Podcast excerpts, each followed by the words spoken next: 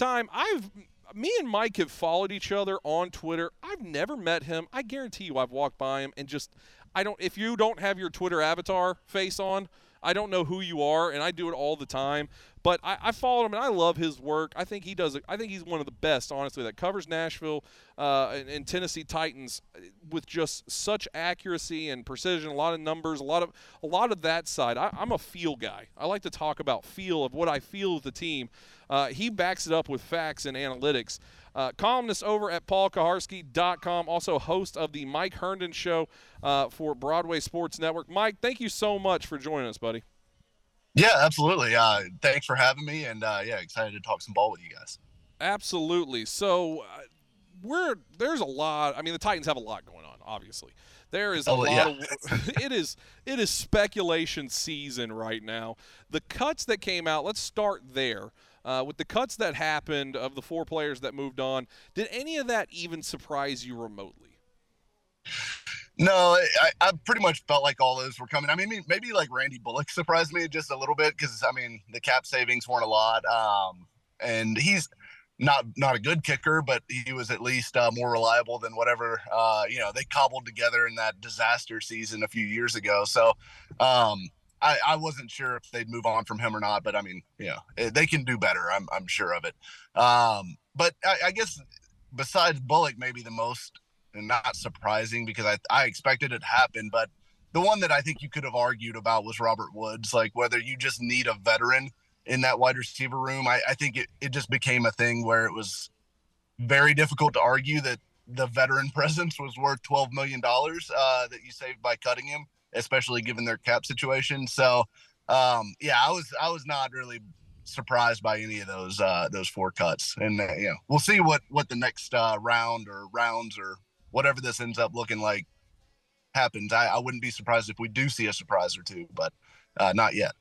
Who would be those names that you would think uh, would be shocking to everybody? I mean, obviously the big ones are Ryan Tannehill, Derrick Henry. That would show what the Tennessee Titans are probably going to be doing going forward. But outside of those two names, who would you be shocked, or maybe even on the other side of that, not so shocked that the Titans move on from? I think everyone pretty much expects Bud Dupree to be uh, uh, released at some point. Um, I think you could, again, you can make an argument that, all right, if you release Bud Dupree, what do you have at outside linebacker? You've got Harold Landry coming off an ACL, which we learned with Bud Dupree is not always the easiest uh, recovery or the cleanest recovery, especially in year one. Um, and then you have a 33 year old Denico Autry who's really kind of playing out of position uh, in that group and Rashad Weaver, who I mean, he flashed early and really faded late. Um, I'm not sure you want him as a starter. So I don't. Again, I, I think it makes sense to cut him just because I think you can find somebody to replace his production with with that nine million dollars that they'd save.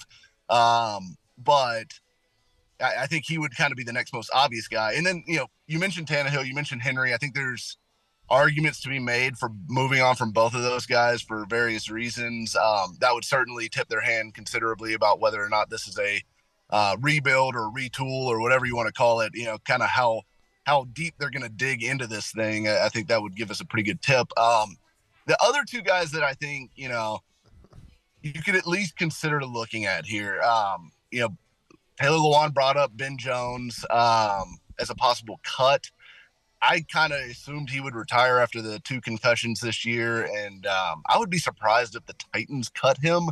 But you know, if he's not back, um, I think that would be at least understandable, just because age and injuries, and uh, you know, concussions in one season is is pretty scary business. Um, and then the other one I, that I don't think many people are talking about, but I think you can make a really good case for maybe not cutting him, but trading him because I still think he has value. Is Denico Autry because I mean, the guy's 33 years old. He, he's fantastic player still. Like he's still super productive, super good player. I, I don't think you do this if if your plan is to try to come back and compete for the division again this year, and you're you're not getting rid of Tannehill, you're not getting rid of Henry, you're just gonna kind of make the easy cuts and and try to rebuild the offensive line and see where things go. I don't think you probably move Autry. But if you're looking at all right, we're not competing in 2023 uh, for anything beyond like maybe maybe competing for the AFC South, but we know we're we're dead in the water after that. if you really give that honest assessment of the franchise, what is a 33 year old, you know, kind of tweener pass rusher bring you in 2024 and beyond? Because it's not much. I mean, he'd be out of contract in 2024, so you'd have to re-sign him to a new deal anyways. And you could save seven million bucks by, uh, you know, trading him away and get some draft assets that maybe you help rebuild that offensive line. And if you're targeting, you know, 2024 uh, and and beyond, then I think I think that's where you start to look at maybe maybe it's maybe it's Autry's time to go. Talking with Mike Herndon. You can follow him on Twitter at Mike Herndon NFL, host of the Mike Herndon Show on Broadway Sports. Uh, so let's let's move on a little bit here to who they may bring in. Right, you're taking people out, then it might be people you get to bring in, and this is, I mean, look, Mike, I, am I'm, I'm radio guying the hell out of this right now. Bobby Wagner just got the news uh, that we, we will no longer see Bobby Wagner with the Los Angeles Rams. Jeffrey Simmons tweeting out at Bobby Wagner saying, what, what was his tweet? Come on, bro. Tennessee is wonderful. I'll help make your job a little easier as well. Do you think there's any piece of that because you do have to replace the Zach Cunningham loss? You know, I, I think it kind of depends on what they want to do with David Long.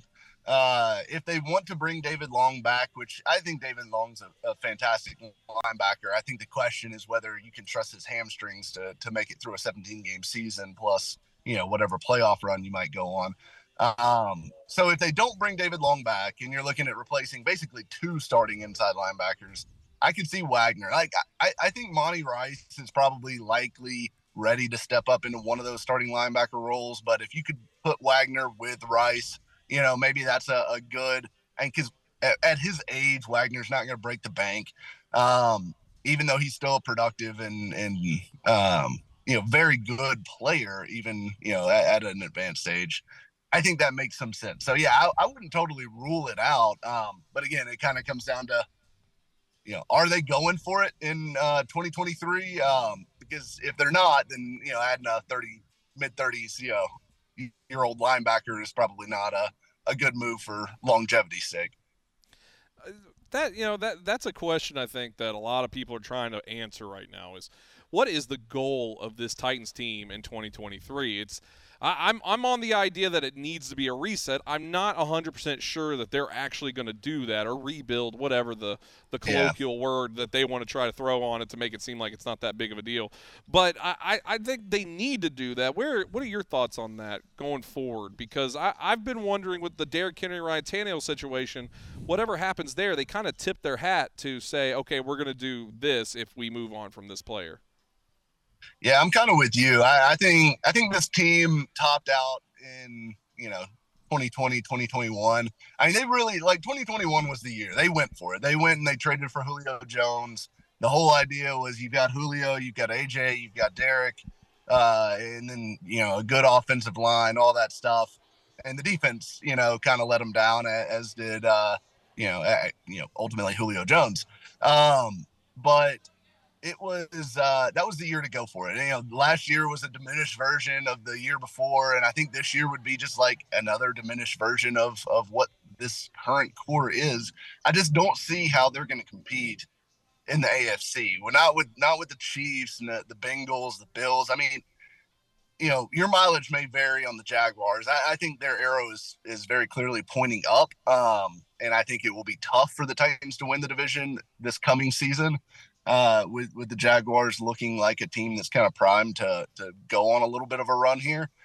Um, but yeah, I, I just think if they're if they're honest with where they're at right now and, and the state of the roster, everything like that, the number of holes they have to fill, I think you can make a really good case for let's let's rebuild the offensive line.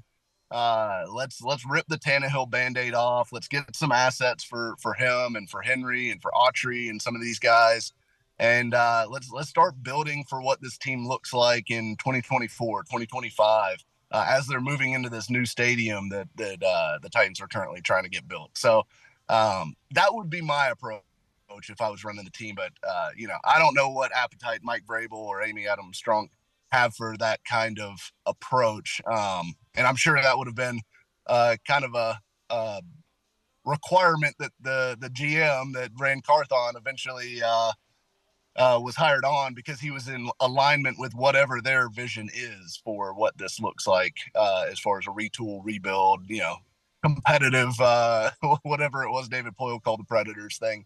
Um, you know, it's uh, it's. I think that's that's got to be. They've got to be in alignment on that, but I, you know, that's anybody's guess at this point as to what what their vision is for this. Talking with Mike Herndon, you can follow him on Twitter at Mike Herndon NFL. Uh, columnist with PaulKuharsky.com. Uh, I the, the Titans are such an enigma. They they really are. I think that's that's like the biggest question right now across the NFL because I, I, say this a lot. Like it's okay to rebuild. I think Titans fans or just any NFL franchise would freak out at the idea of like, oh, we got to change, we got to do something new, and uh, they think, oh well, that's a 10-year process, and that's not, frankly, the case. You can look at teams like um, like like Joe Burrow and, and the Bengals. You get the right guy in and, and figure it out. A couple years, you're back up. Or Matt Stafford and the Rams, they're right back up, and they win a Super Bowl. And uh, and even before that, when they went to the Super Bowl with Jared Goff, you know, they they they you can rebuild and be better. It all does start with the draft, though, Mike. What, in your eyes, what should the Titans do? If they keep this roster the same and don't make any moves night of the draft, they don't have a freak out, of you know, a, a panic trade of AJ Brown to the Eagles and try to move up. What what would you do with that 11th pick? You know, I guess it kind of depends on what is available from a quarterback standpoint. I you know, I think it's pretty unlikely that they're going to be able to have the ammunition to get all the way up to one to get their guy because I, I, think that's going to be a coveted pick if the Bears do decide to move it. Um, but if you know, say let's let's say C.J. Stroud falls and he's around you know pick six or so, he gets past the Texans, past the Colts, and he's sitting there. You know, I could see a, an argument for okay, let's pull the trigger now and go get that quarterback that we feel like if if they feel like CJ Stroud is the guy or whoever it may be. I'm just using him as a uh, you know kind of name to plug in there. Um, if you just didn't like want to say that, Will Levis, just admit it. You didn't want to say Will Levis. I definitely did not want to say Will Levis. Um, yeah, I'm anti Levis all the way. Uh, but it is um, it's definitely a you know an interesting scenario where you could get the guy in the building. I mean, yes, they are not going to be ready. Like they don't have the infrastructure in place to like really support a rookie quarterback right now. But hey, neither did the Bengals when they got Joe Burrow. Neither did the Bills when they got Josh Allen. These teams got the guy in the building and then built around him, and you can do it either way. So I think if the quarterback falls into a range where they could move up and get him, I think you go get him. Um, if it, there's not a quarterback that they're in love with, or or the guy that they're in love with goes before they can realistically get up there, I think you got to go left tackle, and I think there's good ones to be had there, whether it's Paris Johnson Jr. or uh, Broderick Jones. Um, I think either of those would be excellent picks right there, and and kind of set that point. But you've got to get a premium player at a premium position, whether that be quarterback, uh, you know, left tackle, or you know, I'd say edge rusher, but you know, I given all the needs on offense, you would be hard pressed to, to get me to go for a defender in this draft. Mike Herndon has been our guest. Follow him on Twitter at Mike Herndon NFL. He has 25,000 followers. We really want to get him to 26. 25 is just not enough, Mike, we got we got to get we got to bump those numbers up. You know. That's right. You know, 26 is really the magic number. That's where things really take off. I've heard. Mike, I appreciate coming on, man. I, it's I, I, can't believe I haven't had you on before. I want to get you on as much as we possibly can, especially this off season. Thanks so much. Yeah, I'd love to do it. I appreciate you guys having me. Great stuff there. I'm telling you on Twitter, that is he is a tremendous follow. I, he's probably your favorite media's favorite follow. That I honestly think that. I, I bet you there's a lot of people that go on there and say, "What,